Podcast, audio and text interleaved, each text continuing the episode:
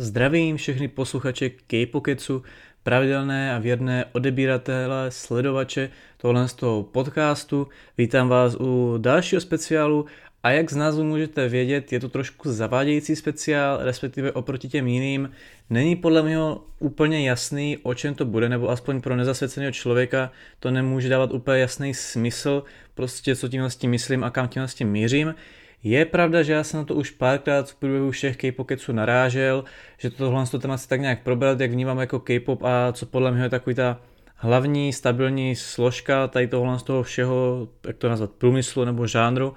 A ten den teda nastal, je to dnes, už si to tady všechno rozeberu a rozvinu to tu myšlenku. No a abych to tady tak nějak přiblížil, tak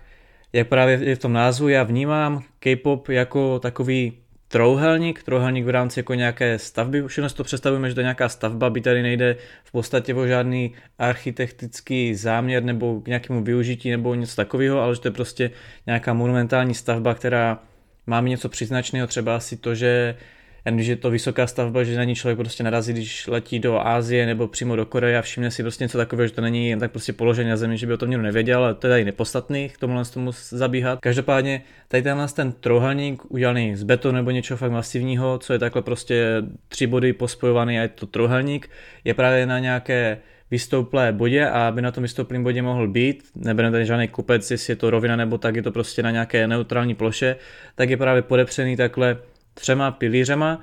třema pilířema, protože ano, souvisí to s agenturama, svým způsobem konkrétně s třema velkýma agenturama, tedy velkou trojkou, jak je všem známa, tedy SM Entertainment, YG Entertainment a JYP Entertainment. Ovšem i to není úplně 100% popis, jelikož samozřejmě máme v K-popu spoustu jiných věcí, spoustu jiných agentur a k tomu se právě chci dostat, jak to s tím souvisí. No a Tady trošku jde o to, jak se K-pop dělí do jistých generací. Je fakt, že tady tenhle ten díl se mohl o stran jako generací udělat ještě dříve předtím s tím a trošku na to navázat, ale není to až tak podstatné, takže se tomu dovyjádřím v budoucnu nějakým jiným díle. Každopádně, už tak nějak vezmeme, že tady tyhle ty tři agentury vznikaly právě v té druhé půlce 90. kdy v podstatě 90. let, tady myšleno, kdy K-pop jakožto ten současný K-pop, nebo ne současný, ale v té podobě, ve které on se vyvíjel do dnešní podoby a jak se to právě dějí do těch generací, tak vznikaly tady tyhle ty tři agentury, které se později uchytily jakožto ty tři neúspěšnější, tři největší, byly tam právě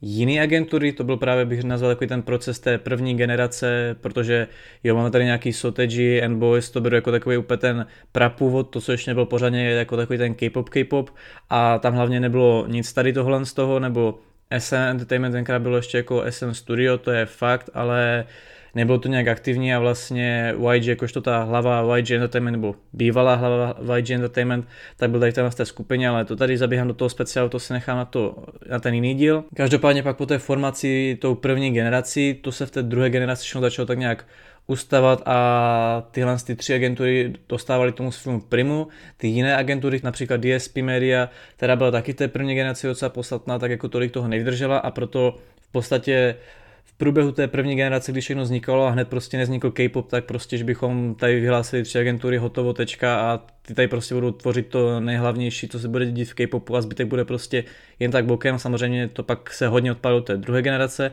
a to právě už po té první generaci se dá říct, že tak nějak jako, že ten K-pop pořádně vytvořil, že to, co bylo před ní, tam byl nějaký typ půdorysy, aby to mohlo vůbec nějak fungovat, aby to mělo odkud vznikat. A ta první takový ten nejpodstatnější vznik toho, jak se všechno utvarovalo a od té pak počátku druhé, protože první to skončila tou druhou, to je takhle až dodnes, byť tam nastávají jistý takový niance, ke kterým se taky dostanu, tak takhle to víceméně jelo. A vzhledem k tomu, že se dle chodu těla z těch tří agentur, respektive hlavně stran SM Entertainment, dá dobře dělat tak nějak průběh těch generací, jako nej to při, vyloženě by se drželo konkrétně SM, ale dá se na tom tak nějak hezky vypozorovat dle toho, jak oni si debitovali ty, ty své skupiny, především chlapecké. By to nebylo 100% podle SM Entertainment a jejich chlapeckých skupin, tak dá se tohle toho docela relativně hezky odvodit, tomu se taky dostanu, tady nechci úplně zaběhat, protože bychom tady řešili zbytečné detaily, které nejsou pro vysvětlení tady tohle z toho speciálu tak potřebný, ale nehledě na rozdělení takhle nějak generací, tak SM Entertainment byla asi i tím, že byla v podstatě založena úplně, když vezmeme i to SM Studio nejprvněji, nebo i tím, že v podstatě byla vždycky v jistý moment taková nejikoničtější, aby se třeba ta jiná agentura tomu dorovnala, tak ona vždycky přišla s tím něčím zase novějším. Tudíž ta si podle mě tak nějak urvala ten pilíř sama pro sebe. To stejný se dá říct jakože o YG Entertainment, protože to bylo zase hodně jinak a tomu se taky dostanu, co tvoří vlastně YG, tak nějak YG a díky čemu tak nějak funguje a asi i tím, že v podstatě YG, jakožto ten YG pochází ze Soteji and Boys, tak tam měl v podstatě jakousi tu svou zkušenost, věděl prostě jak na to, byl to takový hodně inovativní a hodně tam natahával právě ty prvky, ale to znali dodnes takhle prostě hodně ze západu, takže tu bych podle mě taky řekl, že je takový ten druhý pilíř, který má sám pro sebe. Ovšem, byť JYP je taky velká agentura, jedna z té velké trojky, tak nikdy nebyla úplně tak strašně mega ikonická jako SM a YG, samozřejmě byla prostě taky hodně taková svá osobitá, například 2PM nebo Wonder Girls jsou velice emblematické skupiny, vlastně samotný JY Park je taky strašně ikonický solista, že oproti třeba vlastně Isomanovi nebo YGmu, jako tomu YGmu, má i to své solo i dodnes a vlastně tak nějak vždycky fungoval jako takový i zároveň umělec té agentury, že tam nebyl prostě ta hlava toho, což je tak jako opravdu zajímavý a pozoruhodný to takhle brát. Následně další skupiny pak v budoucnu taky prostě Twice ty krásně nahradili právě Sonshide z SM Entertainment a tak nějak si králují na tom postu ten neoblíbenější, nejlepší, lepší záleží, jak, jak, jaký kdo má preference a podobně, ale chápeme se prostě takový ty nejpopulárnější dívčí skupina K-popu poslední roky od, toho dobu, od té doby, co vlastně debitovali. Ovšem, právě se k tomu chci dostat, že bylo to vždycky takový, že se to dělil mezi tyhle tři, třeba já jsem nikdy moc nebral jako takový ten pojem velká čtverka, že bys tam počítal i Cube, protože už je on jde vidět na tom, že SM, YG a JYP si vydávají klipy čistě jenom pod sebou, že to prostě nedávají na WonderK a dáš tady tyhle ty distribuční hromadný kanály, nebo jak to nazvat, což Cube právě dělá, zároveň vlastně Cube, tady nechci úplně rozbírat jeho historii, ale ne, že odnoží JYP, ale vznikl v podstatě díky takové separaci se od JYP, tudíž je to takový, mm, jak to prostě porad, prostě taková, když ne bokovka, ale že to vlastně vzniklo díky něčemu, co vlastně už předtím v té velké trojice bylo, takže úplně tam necítím takový tak velká čtverka, jako že by ten Cube stál fakt sám o sobě, i pak stran vlastně toho, že není tou svou tvorbou tak strašně samostatné, že to právě dává na ty jiným společnostem, na tu distribuci a tak. Stejně tak, jako se říkalo jednu dobu, že mohla být i velká pětka vlastně z FNSC a takhle, jako když to budeme brát stran výdělku, tak ano, byli tam jako dobří konkurenti, že v podstatě z těch středních agentů, tady tyhle ty třeba tak nějak vystupili výš a přiblížili se k té velké trojce, ale vrát to čistě jenom do toho finančního úspěchu, jako to podle mě není to stěžení, co dělá vlastně velkou trojku, velkou trojku, je to spíš podle mě o tom, jak ta agentura sama sebe prezentuje, jak je taková osobita, že má něco do sebe, že se něčím liší a že je něčím strašně podstatná. I v podstatě to, že jo, být někdo z těch středních agentů, dejme FNSC nebo Cube, když debituje nějakého toho interpreta, tak to má jakousi popularitu, než třeba někdo jiný z té střední vrstvy agentu nebo úplně ten nejnižší Zároveň to zase není podle mě to, co to má v podstatě ta velká trojka, kdy je tam v podstatě jistota nějakého toho úspěchu a toho fandomu a toho zaujetí těch prostě publika, těch posluchačů K-popu takřka hned. Tudíž já jsem to vždycky takhle bral jako prostě velkou trojku. No a teď abych to takhle rozvinul, jak podle mě ho vnímám SM, YG a JYP a proč to JYP v podstatě nemá tak nějak kompletně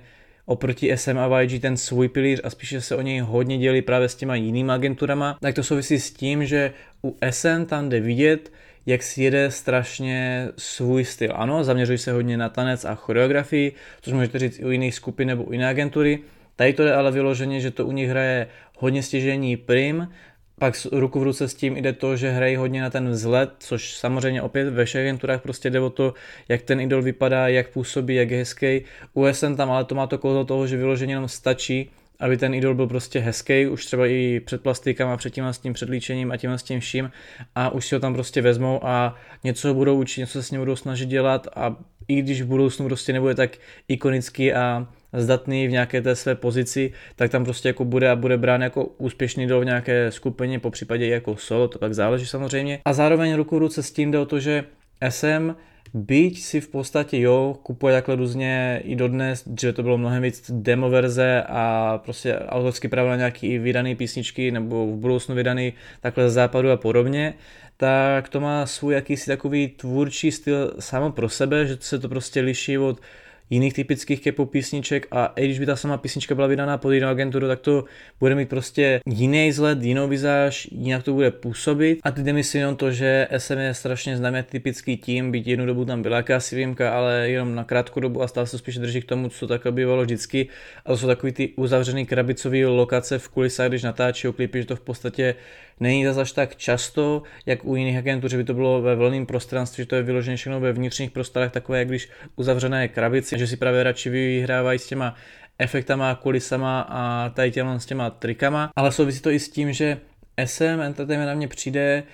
něco na způsob jak takovej Apple pro technologie, že v podstatě ať už v rámci nějakých těch svých konferencích, prezentací a podobně tiskovek, působí prostě, když by Apple vždycky oznamoval nějaký jejich nový produkt, prostě ať už jsou to Macbooky, iPhony a podobně. Následně taková ta propojenost toho ekosystému, jak se prostě říká jako SM tam, že tam tak nějak všechno spolu interaguje, ale ne na ten způsob, že tam prostě byly kolaborace a tak, tak jak to bylo ve starým dobrým YG v té první generaci tom počátku. A je to takový, že to na sebe tak nějak jako působí, že ten člověk vidí třeba, jak já jsem neřešil ve speciálu Šupa Junior, jakousi takovou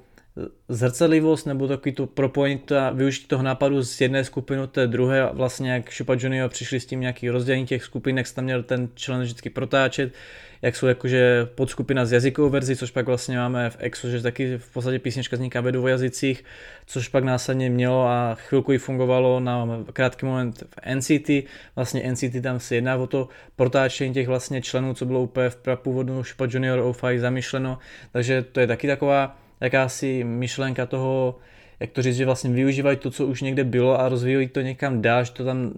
asociuje takovou kompatibilitu, nebo jak to podat, tím, jak je takový uhlazený a minimalistický právě, ať už jejich logo, nebo to, jak oni se prostě prezentují, nebo když člověk prostě se podívá na tu jejich koncertovou písničku, jakožto Esentem, která vyšla vlastně v rámci toho online koncertu, tak tam na konci, ono to je na YouTube jako samostatný klip, tak tam z té palety barev, z toho, jak jsou prostě oblečení, jak se prezentují, jde vidět prostě ta čistota, ta ulazenost toho, jak se ta agentura vlastně prezentuje v rámci těch svých jakože celku idolů a všeho. Samozřejmě každý pak ta skupina nebo idol, když má svůj návrh takhle konceptu, se to může přizpůsobit, že to samozřejmě není vždycky takový růžovoučky, běloučky a tak, ale když se takhle prezentuje jako celek, tak to působilo tímhle s tím stylem. Následně bych tady mohl rozvádět svou teorii o tom, jak podle mě bude přidaná možná více, určitě jedna členka do SP, že to bude podobnou strukturu, jako šlo Red Velvet, že nejprve prostě vydali digitální single, pak udělali právě remake nebo obnovenou verzi nějaké staré písničky a pak na vlastně první mini album přišla nová členka. Podobně tu, tu, tu strukturu zatím má vlastně ESPA a proto odhaduje i tu členku, že tam takhle bude přidána vlastně až na FX. Všechny takhle holčí skupiny, co vím, tak vlastně, nebo Sonishide,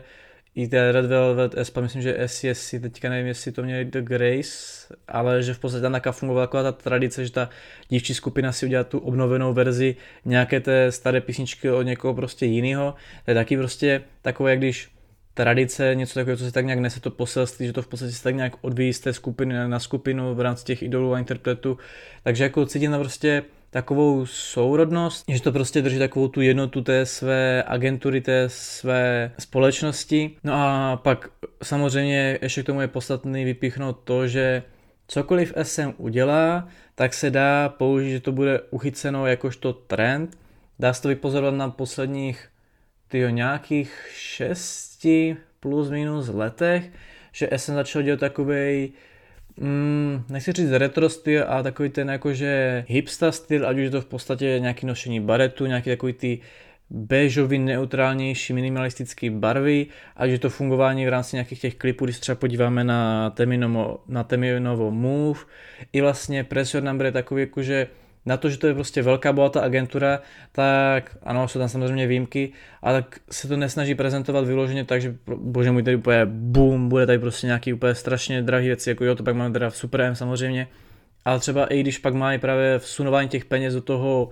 luxusu a do té drahosti té agentury, v rámci třeba NCT, který je takový hodně digitální a takový hodně, že to funguje právě na, v rámci nějakých toho těch prvků, těch různých efektů a tak, tak je to opět třeba Superhuman je od NCT Illy Chill strašně takový plný efektů, digitálních prvků a nechci říct si úplně industriálna, ale něco na ten způsob a tak to je taky vyložené, že tam jde o ty prvky o tu přenou hodnotu toho, jak je to udělané, než to vyložené o tom, že by strašně flexili tím, jak jsou prostě bohatí a že by tam prostě, já nevím, měli bůh co teda, co je až teda na to suprém, ale právě neříkám, že určují prostě, co bude zrovna v trendu, ale je to takový, že dá se pozorovat, že následně poté, co oni něčím přijdou, tak si to od nich můžou vypůjčovat právě takhle jiné agentury, což bych řekl, že třeba od toho Cube nebo FNSC se úplně tolik nestane. Zároveň SM je tak strašně proslavený a úspěšný a jednou agenturou z té velké trojky, což ji umožňuje, že oni si můžou dělat kompletně cokoliv a nebude to mít na ně jakýkoliv dopad, oni se rozhodnou pro cokoliv, ať se vydají prostě tím směrem, budou dělat tuhle tvorbu, budou se prezentovat takhle, tak v podstatě oni ten úspěch tam budou mít a nejsou některá vázáni k tomu, že by se museli držet nějakého stereotypu, nějakého prostě fungování toho, co už je zažitýho a nemohli by experimentovat, což podle mě je taky strašně vitální prvek toho, proč může být člověk ve velké trojice, že v podstatě má tohle privilegium toho v vozovkách dělat si, co chce. A v podstatě právě proto má vlastně ten svůj vlastní pilíř, tady z těch tří pilířů, že ono si se může rozhodnout úplně cokoliv udělat, jak kolik si bude chtít čistě po svým a na ten K-pop to nebude mít dopad, že by ten žánr prostě spadl, skončil. V podstatě oni kdyby udělali něco, co bude strašně nepopulární a mohlo by to poškodit, tak když to vezme takhle jako hezky metaforicky, jim by se třeba ten pilíř popraskal, něco by tam prostě odpadlo a tak, ale v podstatě furt by stál, nezniklo by to, že by v podstatě se ten pilíř celý zbortil, všechno by spadlo a najednou by padal i celý k protože by jeden z těch tří pilířů skončil, tudíž vzhledem k tomu, že oni jsou tak strašně stabilní, ať udělají cokoliv, tak mají právo na to mít ten svůj vlastní pilíř a na ten K-pop to na existenci toho K-popu to nemá žádný dopad. Samozřejmě na K-pop jako takový to dopad může, že by se nějak měnil a tak, ale není to tak, že by ten žádný prostě, no ten průmysl kompletně celý skapal a skončil. Stejně tak to platí pro YG, jelikož u YG platí víceméně, co jsem tady řekl, stran toho, že jsou v podstatě takový nezávislí, že si můžou, je to svoje, že v podstatě cokoliv udělají, tak stále budou fungovat. Vlastně by tady byla strašně velká kauza okolo Burning Sun, vlastně i samotný YG, jakožto hlava všeho odešel z té pozice CEO a podobně a by prostě tam odcházelo jim spoustu jako, jako umělců a interpretů, tak ta agentura podle mě stále jakože stojí, ano, samozřejmě to tam táhnou hodně Blackpink, jelikož Blackpink mají fanoušky, který třeba K-pop vůbec nezajímá a, a vyloženě poslouchají jenom Blackpink, to je pravda. Zase na druhou stranu ta agentura stále funguje, má tam jakousi svou historii, vzniklo tam plno věcí, které prostě tu agenturu udělalo emblematickou, podstatnou a prostě stále si drží to svoje jméno. Nehledě na to tam mají ještě stále Big Bang, kteří být se nevrací vlastně ani jakožto solisti, tak tam stále jsou a Big Bang pro K-pop jako takový jsou enormně podstatná skupina. To již bych jim to úplně neobíral, že v podstatě nastal tady nějaký, nějaký pád a podobně a teďka už se nebudou brát prostě jako velká trojka, navíc podle mě vzhledem k tomu, že byli stejně jako SM, tak strašně vitálním prvkem a tak vitálním tím pilířem toho K-popu, že měli vlastně svůj vlastní pilíř, tak samozřejmě nějaká tady má myšlenka teorie o fungování K-popu se nerovná tomu, že to opravdu tak je, tudíž to, že v podstatě K-pop stále existuje, není úplně potvrzený tím, že v podstatě tam je ten pilíř té YG agentury a díky tomu, že ona teda zjevně kompletně nespadla, tak K-pop funguje jako takhle, to samozřejmě zamýšlet nemohu. A když se nad tím jako zamyslíme, tak jako ta agentura fakt nezbankrotovala, ta agentura stále jako funguje. Ano, byl to velký zádrhel, třeba i ne tak větší, jako když to třeba porovnáme, že u SM vždycky ta skupina byla strašně populární a jela prostě, že to furt se tak nějak stupňovalo, pak byl Megaboom z EXO a pak následně NCT už bylo takový jako nikdo to úplně moc nepochytil, o co má jít a hodně dlouho trvalo, než se NCT tak nějak pořádně uchytlo a tak nějak dostalo tomu, že jsou fakt z SM Entertainment, ale to samozřejmě nebyl úplně tak velký propadek, to v podstatě byla jenom méně na jejich poměry úspěšná skupina, takže to nemá důvod jim tak nějak odebírat titul velké trojky. To samozřejmě u YG bylo mnohem větší a když to vedeme teda stran tohle z toho peněžního výdělku, protože jo, ono to YG hodně poznamenalo na akcích a prostě na jejich tak nějak fungování stran peněz a takhle po fungování té agentury, což dá se třeba přemět k tomu, to nebylo tak vitální, ovšem právě jak já říkám, ten prvek toho, jak je ta agentura bohatá, ještě nutně neurčuje podle mě to, co má dělat tu velkou trojku, tu velkou trojkou. Právě abych tady takhle nějak rozvedl, že podle mě ta historie a ten průběh té YG je strašně podstatný a tady jde o vidět třeba, jak jsem podával právě SM k Apple, že to je v podstatě takový nějaký svůj propojený ekosystém, kde to v podstatě všechno funguje tak nějak jakési takové jedné struktuře a tak nějak to na sebe navazuje nebo odkazu, odkazuje. Ne, je to takové jako, že jsou tam vidět právě ty nápady využitý z minula do toho něčeho novějšího nebo do budoucna a u YG tam vidím to, že se tam krásně dá rozdělit historie, což jiné agentury, ty jsou třeba stejně starý, právě nemají. Když to právě porovnáme s DSP Media, která byla v té první generaci K-popu velice úspěšná, má tady na poměry míšených skupin úspěšnou skupinu kart, ovšem za ty roky tam nevznikalo nějaký takový emblematický momenty, které by mohly tu agenturu tak nějak prostě někam posouvat a něčím tvořit, proto i vlastně po té první generaci, už pak té druhé a další, tak jako kdyby dojížděli z té své slávy, ale nebylo to až tak jako podstatné, že by vyloženě ta jejich skupina by třeba byla úspěšná, například tady Kara, takže by tak strašně ovenila K-pop jako takové a že by to pro tu agenturu mělo tak velký přínos, že by se řadila do nějaké velké tady trojky nebo velkého jiného čísla. Což právě YG má tady tu svou historii, že od svého založení by tam byly nějaký prostě změny jména, ano, vezmeme tady nějaký prostě skupinu Keep Six, kterou jestli znáte, tak klobouk dolů, že někdo tady zná prostě skupinu Keep Six, což je vlastně první chlapecká skupina pod YG, která v podstatě nebyla až tak úspěšná a moc se pamatuje, tam si pak YG nějak měnilo jméno a ten chci vyloženě brát historii YG, vlastně už na podruhé, protože jsem tu historii tady probíral hned, myslím, že v druhém K-Pokecu, ale můžu říct, že první generace K-popu ve YG vypadala tak, že tam v podstatě všechno to fungovalo na takový fakt rodinný způsob, tím, že to ještě bylo v tom počátku, agentura byla, já nevím, jestli říct malá, velká, protože tenkrát všechno bylo úplně v tom svém počátku, ale bylo to takový, že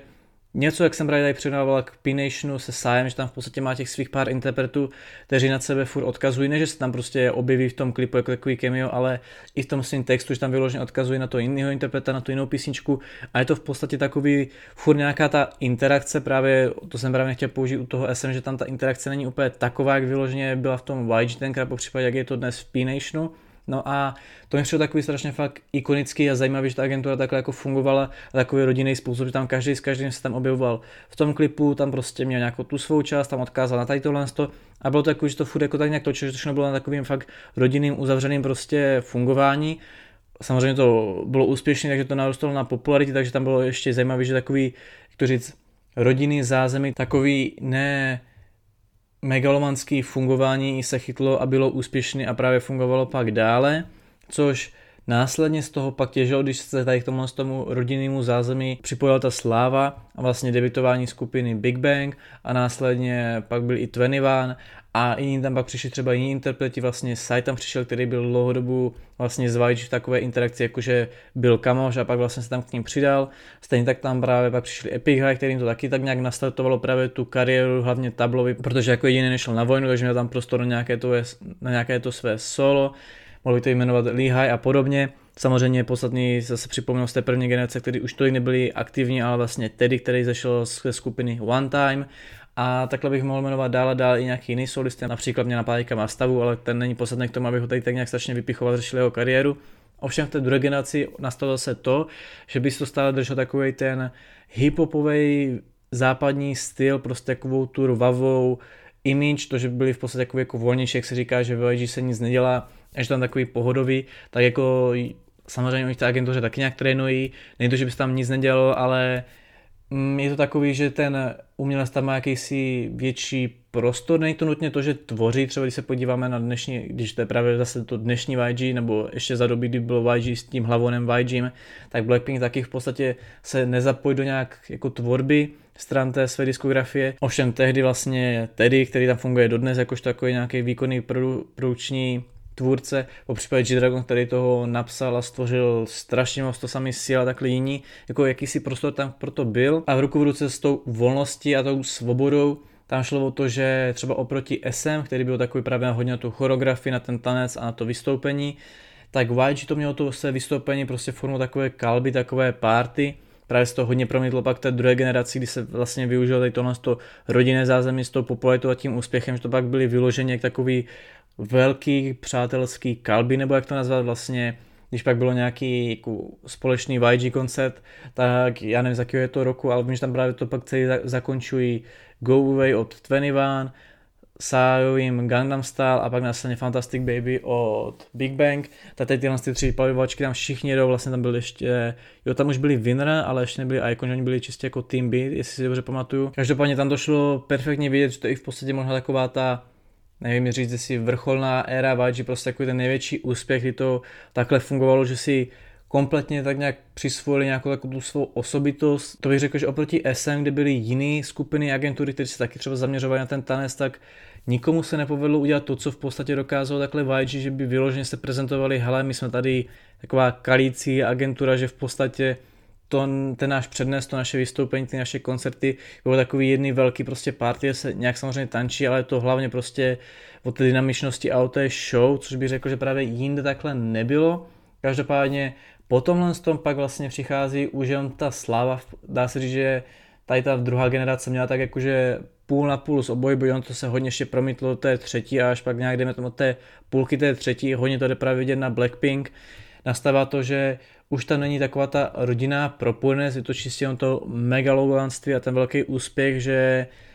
je to v podstatě o tom, když se podíváme Blackpink, s nikým takhle neinteragují, že tam v podstatě byla nějaká chlapecká skupina, ze kterou oni by byli prostě v kontaktu a takhle by spolu tak nějak vystupovali. Aniž teďka debitovali treže, tak je to takový hodně separovaný a oddělený a ztrácí to komplet takový ten nádech, to kouzlo toho, co vlastně YG mělo. Samozřejmě ruku v ruce s tím jde i to, že ať už před Burning Sun například Minji ta odešla ještě před Burning Sun, takže není to jenom, že by odcházeli lidi vlastně jak nastal Burning Sun, ale jako ano, to Burning Sun, ta kauza jim vlastně zapříčinila to, že jim tam hodně lidí odešlo nebo neobnovilo smlouvy a takhle. Takže jako samozřejmě je to taky jako mělo to nějaký dopad, že není zas až tak s kým tam interagovat, byť třeba Big Bang tam ještě zůstali, ale, ale nej tam nic moc tak takového, že by se s ním něco řešilo, nebo že by se tak nějak jako něco pořádného dělo, že by tam nějakou takovou tu pořádnou interakci mohlo dojít. Tudíž jako ano, jde tam jistě znát jaký ten progres toho YG, i se tady k tomu dostanu, proč by byl dobrý argument, proč by se vlastně YG už nemuselo brát jako velká trojka, že už třeba to není úplně to, co to bývalo, s tím souhlasím. Ovšem podle mě vzhledem k tomu, že tam nějaká ta historie, nějaká ta tradice, aby se třeba teďka YG může nějak měnit a záleží, jak se hodně změní a jak hodně ta změna dlouho bude trvat a v podstatě třeba do jakého bodu my se budeme muset dostat, aby se YG přestala brát jako taková velká ikonická agentura dala se zařadit třeba něco na způsob Cube nebo ještě níž, jako podle mě v tenhle moment to stále ještě furt jde díky té své historii jako ta jedna z té velké trojky, že to má celý ten svůj pilíř, že v podstatě, jak vidíme, nezbankrotovali, když to vezmeme po té finanční stránce, následně nějakým tím úspěchem, jako i ta skupina, která jako lidi zajímá a byť tam třeba ten svůj debit měli hodně krejčku, jestli se vůbec někdy uskuteční, tak v podstatě takže debitovali a úspěch mají, tak jak by v podstatě mohla mít nějaká jiná skupina takhle pod velkou trojkou, byť to není úplně třeba, že by to dostalo tomu, jak tenkrát debitovali Winner, že byli prostě fakt úspěšní hnedka po té, co debitovali. Následně Big Bang taky taková strašně velká skupina, nebo když to budeme porovnat s těma horšíma skupinama, víc 21, pak Blackpink, který možná to trošku těžili právě z toho, že 21 už tak nějak nebyli moc aktivní, takže to byla jaká taková náhrada, tomu rozumím, ale nic to nemění na tom, že v podstatě ta skupina populární je, že to nějak neskončilo, tudíž stále podle něho ten svůj pilíř drží kompletně pro sebe. No a teď abych vypíchl, proč nevnímám JYP jako vyloženě takovou agenturu, která by ten pilíř měla komplet pro sebe. A to je z toho důvodu, že ano, JYP je něčím ikonický, hodně bych to řekl třeba tím, že vlastně tupem byli tak strašně namakaní a měli takovou, jak když svou image toho, že jsou takový odlišný od jiných těch idolů a jiných těch skupin. Následně bych pak mohl vypíchnout nějaký akrobatický prvky, že něco takového dělali vlastně už tupiem a následně s tím pak začali dělat nějaký ty přemety salta, tohle z toho God7, takže jakousi svou takovou ikonickou podobu to má, i hudebně to jde třeba jako tak nějak vidět, jakože co je tak nějak třeba od JYP a jak je to třeba podobný, jakože člověk pozná písničku od YG, člověk pozná písničku od SM a tak. Ovšem, není to zase tak strašně ikonicky podle mě ta JYP tvorba, když to vezmeme třeba vůči těm jiným agenturám, které jsou menší, co víc i takhle s nějak prezentováním se, jako samozřejmě o ty přemety a tak jsou cool, my třeba Stray Kids už to nedělají, zase Stray Kids jsou vlastně součástí toho JYP 2.0, který funguje vlastně na bázi toho, že oproti třeba těm předchozím skupinám, kde JYP do všeho zasahoval a podle mě zasahoval ještě víc než třeba YG a Isuman, stran toho, že chtěl být součástí každé té produkce a ušel prostě měl to hlavní slovo, což samozřejmě ve YG a SM taky tak fungovalo, ale on byl takový vyložený i ten produkční tvůrce, který vyloženě se tom angažoval a šlo tam hodně vidět to, když pak třeba nějaké té skupině nebo nějakém tom interpretovi, když třeba u God7 dal později prostor, aby mohli tvořit sami, aby mohli vlastně sebe tak nějak otisknout jejich tvorby a tak, což vlastně z JYP 2.0 je překopáno, být stále tak nějak jakože tím součástí a dohlíží na to logicky, jako kdekoliv jinde, tak vlastně díky Freerače a celkově fungování Stray jako takového tam jde vidět, že tady se promítá to 2.0, to JYP 2.0, že to hodně stojí na té produkci toho daného interpreta v té skupině nebo když je solist, takže to je určitě tak jako znát, jestli to tvoří právě jakousi formu toho, proč by mohlo být jako velká trojka. Cube tohle to dělal mnohem dřív a dělá doteď, Zároveň to v podstatě podobně jako u YG, nějaký tady nový vedení a celý fungování agentury na novo je ještě čerstvý, takže to taky úplně neberu jako ten vitální prvek, tudíž být třeba JYP 2.0 je s tohle s tou vizí na té cestě už delší dobu, než vlastně na nějaký překopání YG, to je pravda, tak stále to úplně není něco, co bych vyloženě řekl, jo, díky tomu oni jsou vlastně tady velká trojka, Tady to asi hodně bude hrát právě ten finanční úspěch a tak. Dá se tak hezky vlastně říct, že vlastně to, co tak nějak povytáhlo Cube nejvíce je Forminit a Forminit vlastně těží na tom, že tam mají, jako samozřejmě i jiné členky byly úspěšné, ale dodnes je neúspěšnější a jediná taková fungující plně Hyona, což ona vlastně pocházela z JYP, taky zajímavé takový pomorknutí. Stejně tak tam v podstatě vlastně JYP měl svého solistu Reina, což ano, třeba YG mělo Seven, ale Seven nebyl zase až tak velkou ikonou a úplně se podle mě nespomínal tak velkým jako na Reina. Stejně tak třeba měli SM Bow, to je určitě pravda. Tam se dá hezky takhle přirovnat, že DSP Media mělo Ihiory, ovšem Rain tím, že asi v podstatě i hlavně tady se Bebejka bude porovnat Boa a Rain, když jedno je jedno pohlaví a druhé druhý pohlaví, ale Rain v podstatě tak nějak taky vzešel z toho, že si založil vlastně měl tam nějakou odnož, myslím, že pod JYP pak měl svou vlastní a prostě začal fungovat takhle sám a to bych řekl, že právě ta ikoničnost toho JYP, že byť tam se hodně zapojoval prostě do té nějaké produkce té skupiny toho idola a zjevně to třeba nemuselo, jak vidíme na GAT7, který vlastně všichni do jednoho odešli, být úplně příjemný a přínosný pro ten chtíč, ten záměr těch tvůrců nebo tvůrců těch idolů, jakožto tomu, když to podáme, když byli i jakožto tvůrci té své tvorby, ne když jim do toho zasahoval čistě jenom jako JY Park, tak Vidím třeba ty interpreti odejdou, jak jako odešel Rain, pak odešel vlastně Wondergirls členky a jak vidíme na Sonmi, tak v podstatě jsou spolu za dobře, jsou jako tak nějak v kontaktu ve stavu, že to není, že by v podstatě člověk odešel z té agentury a už to nedošlo na žádnou interakci, prostě kompletně konec tabu, nemluví se o tom a tak. Což bych řekl, že je podle mě hezky, že není úplně tak typický u jiných agentur, že u jiných agentur to třeba tam nenastane žádný ten stav, že to je čistě, že odejdou, už si jdou po svým a už se na tu starou agenturu vůbec nespomíná. Po případě, jak je USM, že tam hodně dojde k rozkolům stran nějakých vyloženě soudů a tak, což logicky tam pak taky nejsou za dobře mezi sebou. Což bych řekl, že právě u JYP je takový hezky, že jo, byť je takový JYP hodně, jak to říct, důsledný a že vyloženě do strká prsty a potřebuje mít tam na tu svou jako nadvládnu nad tím, tak byť ta smlouva pak skončí s tím daným idolem, interpretem, tou skupinou celkově, tak to není, že by se nutně rozcházeli ve zlým, Vlastně JY Park s Rainem dodnes prostě spolu hodně interagují a jsou za velice dobře, takže to bych řekl, že taky jakýsi, byť ne tak vitální kouzlo, jako třeba u SM, to jejich prezentování se toho, jak oni fungují jako ten svůj ekosystém, to jak lpí na ten tanec, YG, jak fungoval jednu dobu jako taková velká rodina, pak trošku menší a pak to bylo hodně o té show, té party na té stage, což se následně promítlo do té poslední fáze, nebo aktuální fáze, ještě, ještě aktuální fáze, ať jsem úplně přesnější ve YG, vlastně, že to má hlavně jako takovou tu svou megalomanskou prostě show, tak takhle bych řekl, že v podstatě má JYP tady nějaký tenhle ten vztah s těma svými idoly po té, co oni třeba odejdou. Ovšem, když to budeme brát čistě po tom úhlu pohledu, že výdělek není všechno a by tady jsou jakýsi prvky, co dělá tu agenturu tou agenturou, tak v podstatě nejsou podle mě až tak strašně vitální prvek toho K-popu, jako je třeba SM a YG, který kdyby v podstatě komplet skončilo, tak to bude mít dopad prostě na ten K-pop jako takovej. U JYP by to mělo velký dopad, ale ne, že by to prostě ten K-pop kompletně poznamenalo, že by prostě K-pop se celý prostě zbortil a přestal fungovat. Proto bych to nazval, že SM má svůj pilíř, YG má svůj pilíř a JYP má pilíř se všema dalšíma agenturama K-popu, s tím, že má nadpoloviční až takřka hodně velkou část toho pilíře, že v podstatě oni kdyby se trhli, tak vzhledem k tomu, že jsou tam ty jiné agentury, tak ten trojuhelník se třeba jakože nahne,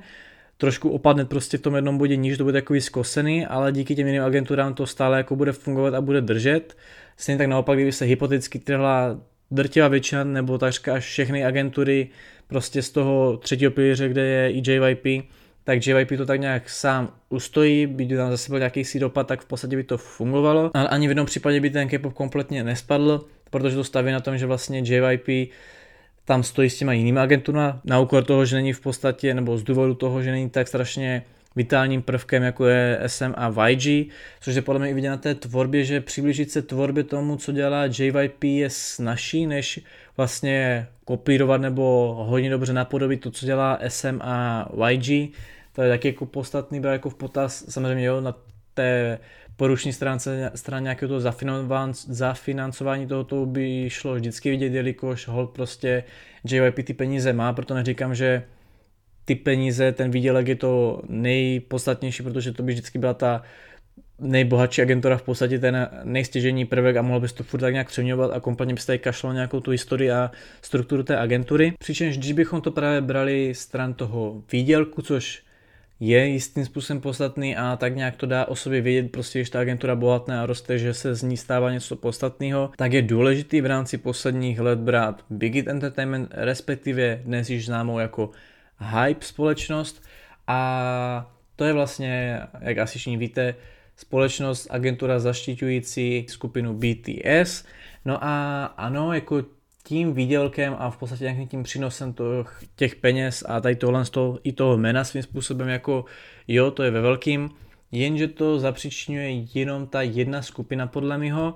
a ano, taky dříve prostě v podstatě, když se tvořil právě ten K-pop, jak jsem říkal ten trouhelník, tak taky to v podstatě SM prostě stavilo na HOT, následně SCS, prvně ještě Shinvu, to samé třeba se dá říct o YG, kde dobře Keep Six nebyla tak velká věc, ale následně pak měli One Time, pak přišli z Big Bang, kteří v podstatě je udělali tou velkou ikonou, předtím měli ještě třeba toho Sevna, to samé JYP tam v podstatě mělo Reina, následně pak tedy 2PM a takhle, vlastně pak JYP jakožto sám sebe, takže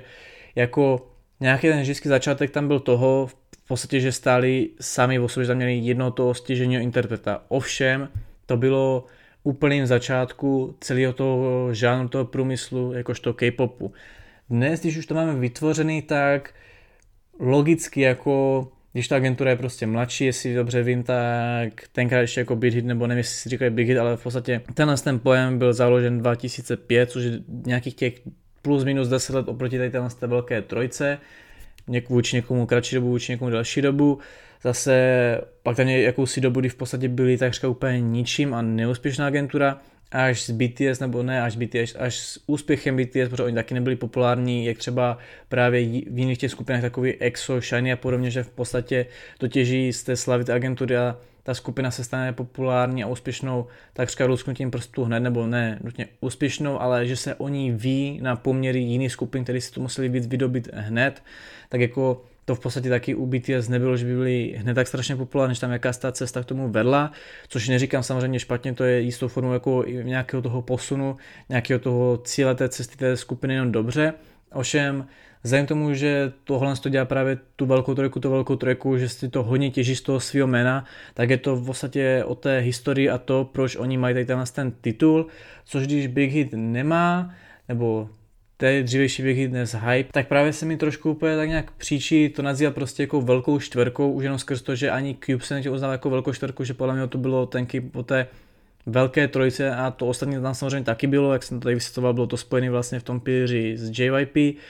což ale dobrá, když nezí, že hype tak strašně jako roste, tak jak to zařadit, jestli v podstatě měl vzniknout nějaký ten pojem velké čtvrky, že to v podstatě je už rovno tomu, co jsou ty jiné agentury. Úplně se mi nelíbí, nebo abych to lépe rozvedl. Jsou teďka úspěšní z BTS, samozřejmě ona velká trojka nemohla být velkou trojkou asi do nekonečna, byť má prostě jakou, byť má jakousi tu svou historii a tradici, tak v podstatě si historii i tradici může utvořit i jiná agentura, tudíž v podstatě co by bránilo tomu, že by tady po BTS přišla další skupina, tak jak přišel vlastně TXT, byť TXT nebyli tak vele úspěšně jako BTS, což právě, jak to říct, ne, že by třeba Shinva přečila HOT, že by Big Bang přečili tak snadně One Time, jako ono se dá v podstatě třeba to Big Bang asi říct, že jo, vzhledem k tomu žili mnohem další dobu, ale cítím říct, že tam byl jakýsi progres, že to v podstatě bylo jako samozřejmě právě pak se to vyexkalovalo USM k EXO, kdy EXO bylo mega populární, a pak po EXO NCT už tomu moc nedostali, jako třeba to bylo v těch jiných skupinách před EXO, že to v podstatě buď přečil ten úspěch té předešlé skupiny, nebo to tomu dostalo, což vzhledem k tomu, že BTS jsou tak strašně velká věc, tak dostat tady tomu len z tomu je takřka nemožný, tudíž TXT nebo byť Enhypen nejsou úplně jistě prostě čistě jako jejich agentura je to vlastně ve spolupráci s tou společností, že to bylo vlastně vzniknuté v rámci pořadu, ale tak jako řadí to tam pod sebe, tak jo, jako tvoří si tady nějaký takovou tu, že se dá říct, že dělají si tu svou tradici a tak, ale chce to prostě delší dobu, přece jenom i v těch jiných agenturách ty skupiny nevznikaly vyloženě takhle na běžícím páse jako jedna za druhou, což ono to není na běžícím páse, ale není tam taková prodleva, nenutně prodleva, jak bývá, že tam musí být ta pauza dlouhá, ale přijde mi to takový jako v rámci krátkého období, že se to snaží prostě rychle nahnat a byť teda pomineme tady debitování jejich skupin, nebo u, hej, u Enhypen by se hovořit v vozovkách jejich skupin, tak oni si prostě skupují jiné agentury a přetahují tam takhle pod sebe ty jiné společnosti a dá se, že si tvoří nějakou tady tuhle tu svou nechci říct radě farmu, ale právě něco podobně, jak má Ascendant svůj ekosystém, tak něco takového vlastně tak nějak uměle, že nechci říct úplně, že v podstatě si je odkoupí a připíšou si úspěch těch skupin pro sebe, jako jo, na nějaké té konferenci to trošku tak působilo, že když mluvili právě o těch agenturách a těch skupinách právě, co si takhle pod sebe, jako pod sebe křídla tak nějak přitáhli, tak tak nějak oni tam povídali taky o jejich úspěchu, o jejich číslech, což by tam bylo podle mě podstatný dodat, že ten úspěch, co ta skupina jednotlivá, ať je to Seventeen, New East, G-Friend a nevím ještě koho tam takhle měli, tak to nebylo díky tomu, že by právě přišli po tady předtím ještě Big Hit teďka hype, ale že tam v podstatě si oni vydubili ten svůj fandom sami, že ta agentura a ta skupina v podstatě dlouhodobu fungovala sama o sobě, New East měli docela i jako na mále a je pozoruhodný vidět, že ta skupina ještě teďka funguje, tudíž jako byť třeba teďka při té konferenci nebo prezentaci toho, kdy oznamovali, jak se přeměnovávají na hype, tak tam právě jako mluvili o nějaké té originalitě a jednočnosti těch jejich odnoží, těch vlastně agentur, co si pod sebe takhle zaštítili, to ano. Ovšem je tam podstatný říct to, že oni si tu svou tradici takhle odkoupili a je to vlastně taková menší tradice těch jiných agentur. Tudíž ano, SM má taky nějaké odnože, nějaké spolupráce, ale není to to, co je tvoří prostě tak strašně ikonickou agenturou a je to, co právě tvoří, a jsou ty skupiny, jak jsem řekl, Dombang Shinky, HOT, EXO a podobně, Sony Shide a takhle, tak tohle to bylo vyloženě čistě jejich, jejich práce a ano, by si to jednu dobu už pak vyloženě vezlo na tom úspěchu té agentury celé, tak v podstatě bylo to furt jejich. To, že se to takhle někdo odkoupí, je takový ukázání toho, hele, máme na to ty peníze, to, že jim to vydobili být je, jestli je to prostě jako, ty peníze tam mají, řeší to, jestli je to z jedné skupiny, více skupin, jako to jich i uznal, že v podstatě ano, taky jsem právě začínal jenom s HOT, tudíž proč to tady neuznat dnešnímu hybu. Ovšem, není to podle mě to, že by to vyloženě utvořilo té agentuře nějakou tradici, je to spíš jak takový velký konglomerát, jako kdyby stvořil nějaký takový svůj monopol, jako to nějak skupovalo v podstatě kus K-popu, ne pomalu K-pop celý, tudíž to je to, co mi vadí a proč se mi je nechce řadit do nějakého pojmu tady velké štverky.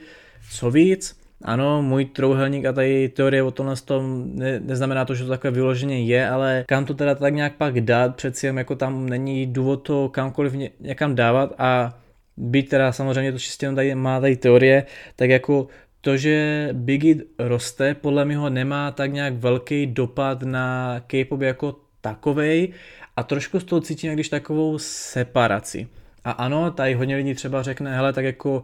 YG upadá, t- prostě ta agentura jednoho dne kompletně skončí, po případě se odsune vyloženě do té úrovně těch středních agentur nebo i nižších, jako je třeba Cube a i těch nižších právě, jako nevím, co je třeba za příklad, jako Starship není až tak nižší, ale dejme tomu, že asi pochybuju, Mohl by se nastat, že by třeba YG kompletně zbankrotovalo, kdyby se z toho nějak nezačali vyhrabávat, což se podle mě vyhrabávají z té kauzy okolo Burning Sun, ale to se nestalo, že asi nikdy nebude to, že by YG kompletně skončila i vlastně DSP media, být prostě přestala užít těžit z nějaké té své slavy, které těžila dlouhodobu z té první generace, tak stále existuje, tudíž jako YG asi nikdy neskončí, ale ano, když to budeme brát stran těch čísel nebo toho, že by se YG teďka jsou novou cestu začala eh, odvíjet úplně směrem, který by nebyl něčím tak strašně ikonický a bylo by to spíš takový jako řadovější, tak by se dalo říct, že to v podstatě vypadne z toho svého pilíře, až ten pilíř bude nahrazen kompletně tady hype společnosti. To je pravda. Nemůžu tady vidět do budoucnosti, jak hodně teda bude ovlivňovat hype společnost tady K-popu jako takovej. Skrz to, že z něho spíš cítím jako takovou separaci od K-popu, jistým způsobem to není úplně stoprocentně. Co víc,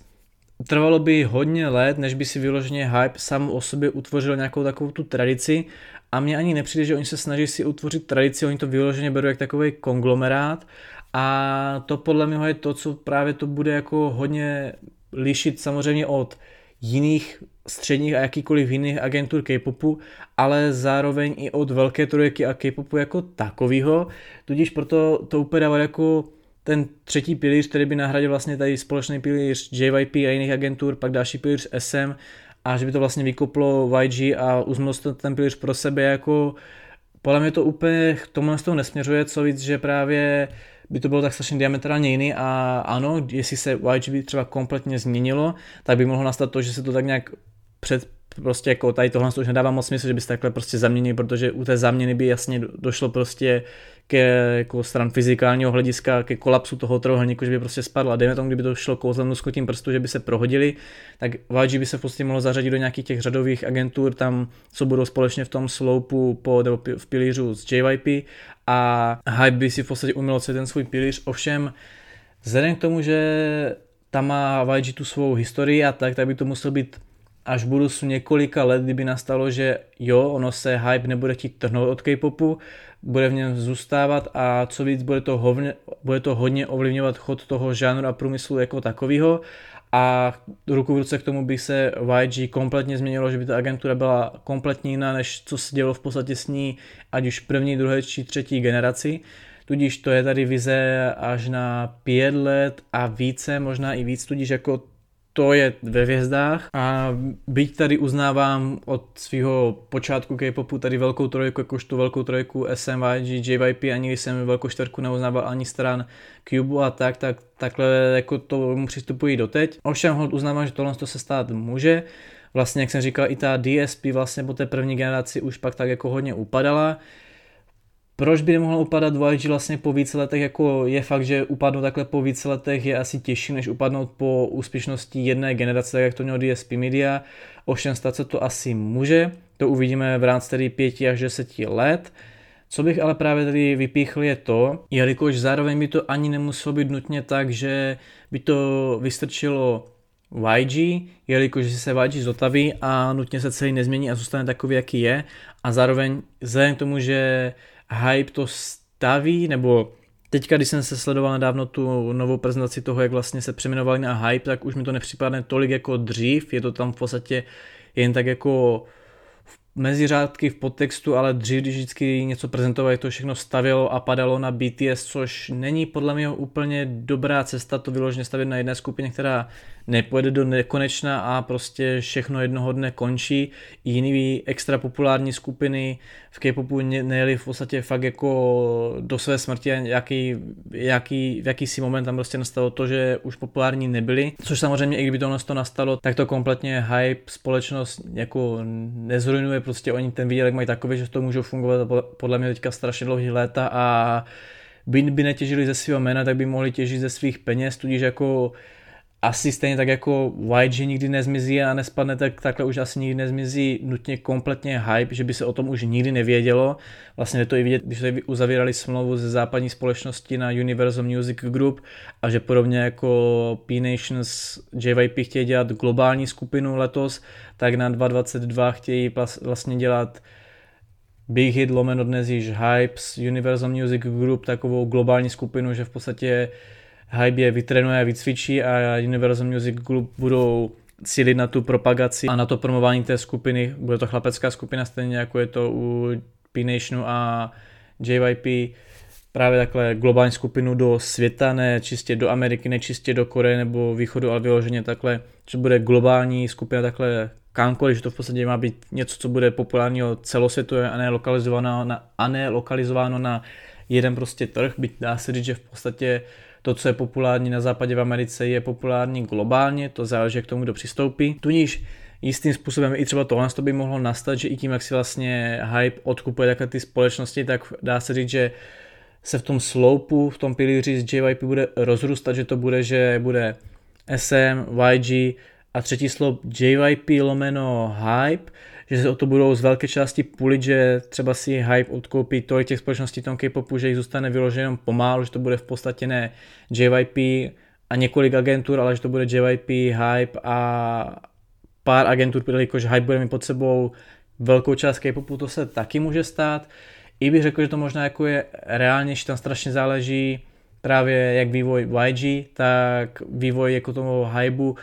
jakou cestou on se jako vydá a kdy tam může v podstatě nastat nějaký takový prostě ten zádrhl toho, kdy se tohle to všechno zastaví. Ovšem strany těchto z těch teorií nad tím uvažují tak, že v podstatě to jednoho dne bude tak nějak stopnutý, nebo že to v podstatě dojde k jakési záměně, nebo že se to tak nějak jako ustálí což nemusí být 100% pravda, to tady, když nad tím uvažuji takhle, tak je tady těch možností více, právě já jsem řekl, cítím jakousi separaci právě od toho K-popu a tohle z toho a tam mi to vedlo k myšlence,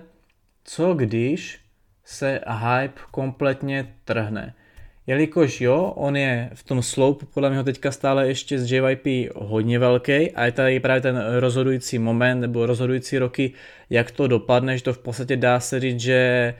já nevím, ten sloup tak nějak jako, že se rozšiřuje, že ho v podstatě musí dělat tučnější a tučnější, to v podstatě, aby, že se to rozrůstá do takových, jak když strom, jako tohle to už vůbec není fyzikálně možné, by se takhle jako něco, nějaká stavba takhle jako různorodila, není to jak tady čarovný schodiště od z Harryho Pottera z Bradavic, ale dejme tomu, že to v podstatě se tak nějak strašně tvoří a záleží na tom, jak se tady ten Pierce celý teďka utvoří v následujících letech. A tak bych řekl, že byť prostě hype společnost k jako takový neovlivňuje, tím, že to vlastně dlouhý léta a teď otázka, jestli to bylo pokračovat nebo už to začnou stavět na něčím jiným, ale stavěli to a v rámci možnosti ještě staví čistě na BTS, což BTS mají fandom a jako by s tím úplně nesouhlasím a ten fandom nemám rád, tak se musí uznat, že je pozoruhodný a k nevíře, že vyloženě ta agentura takhle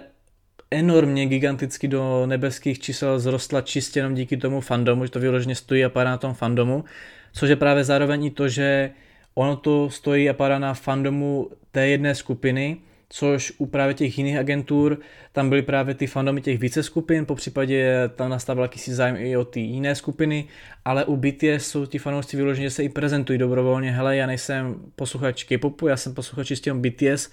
což podle mě pak implikuje k tomu, že u těch jiných agentur, když tam vznikala ta historie, ta tradice, tak to mělo právě dopad na chod toho K-popu, což tady bych řekl, že nutně ne, že ono to v podstatě má dopad čistě na hype a má to čistě dopad na BTS, ale ne na K-pop. A i to podle mě, jak se právě tak nějak tvoří a hype jakož takový konglomerát a že se i tak jako relativně separuje z toho K-popu, tak mně přijde, jako kdyby si K-pop v podstatě mohl nějakou svou cestou, on se K-pop jako samozřejmě vyvíjí, ty generace se mění a tak tudíž jako on to nezůstane, že by v podstatě si K-pop tak nějak zatvrdl ve svým a hype si kompletně něco jiného, ona tam asi podoba vždycky bude. A jelikož K-pop se vyvíjí tady nějaké té globalizaci a tady nějaké té nenutně westernizaci, ale tady tomu tomu světovému měřitku, což v podstatě se hype na tady tohle taky upíná cíli k tomu, takže ona ta paralela a cesta toho bude podobná, tudíž jako ono to nebude, že by to bylo diametrálně jiný, ale chtě nechtě to tak vypadá, jako kdyby se hype chtěl tak jako relativně separovat a vlastně vzhledem k tomu, že to staví na BTS a jak já tady se točím v kruhu a vlastně ARMY i to tak jak jako prezentují, že čistě jdou BTS, tak on to k tomu tak nějak inklinuje, že to v podstatě bude separováno samo o sobě, tudíž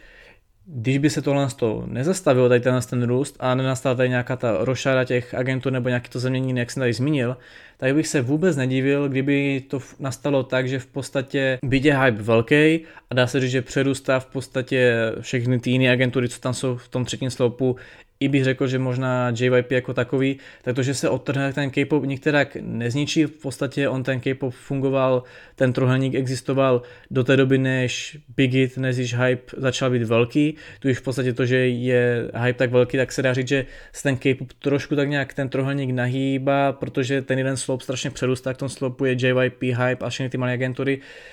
a v podstatě dá se říct, že teďka tak nějak, jako, i když vezmeme to, že YG tak nějak trošku jakože odpadalo a znova narůst, tak v podstatě se dá říct, ten trohník se tak jakože vlní a hýbe a jsem jediná taková společnost, která se tam drží v podstatě na stabilním bodě. Každopádně chci tím říct, že to, že by se hype odtrhlo, tak nic neudělá.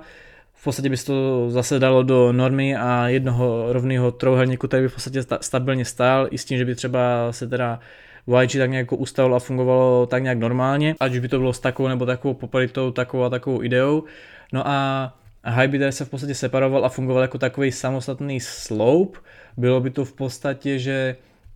je tam jakási paralela ke K-popu, ale nenutně taková, že by to mělo ten K-pop nějaký dopad, nebo že by se, tomu, že by se to k tomu přímo nějak řadilo, to už by to bylo, dalo by se říct, že buď by to nebylo K-pop vůbec, a nebo kdyby jo, tak bych se pak dal tady má teorie prezentovat, že K-pop je trouhelník podporovaný třemi pilíři a bokem je nějaký slope navíc, nebo klidně by ten slope mohl být v podstatě i v tom trouhelníku jakožto uprostřed, protože jo, abych to tak nějak vysvětlil, on ten trohelník není nutný, jestli je teda jenom po těch krajích pospojovaný, nebo jestli je tam i nějaká plocha, jako že se na tom dá stát jak na střeše, to je asi pro tohle teorii jedno, když to budeme brát jako stran toho, že ten trohelník je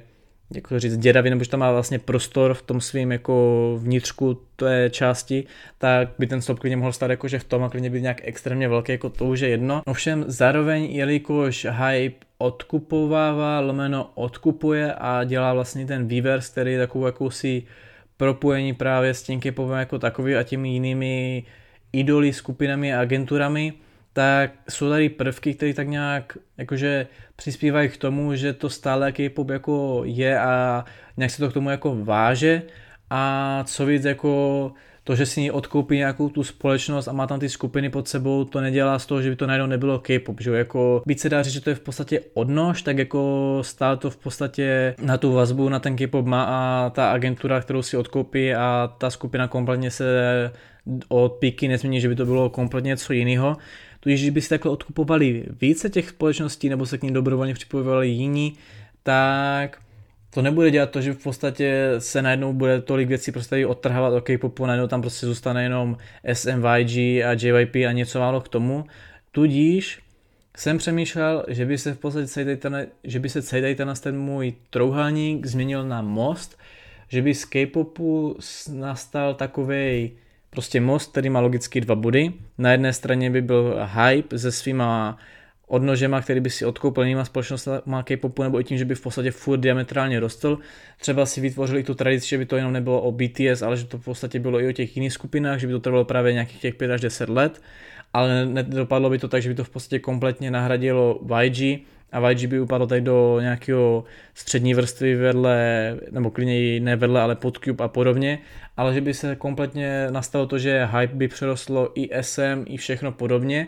A byl by K-pop takový most, že by v podstatě nastalo spojení, že by na jedné straně tedy oproti tomu hybu bylo JYP, YG i SM, spojený do toho asi podobně jako bylo JYP s těmi jinými agenturami spojených ten jeden pilíř, ten jeden slope, tak takhle by v podstatě byli spojení, že by to v podstatě bylo, že tady JYP,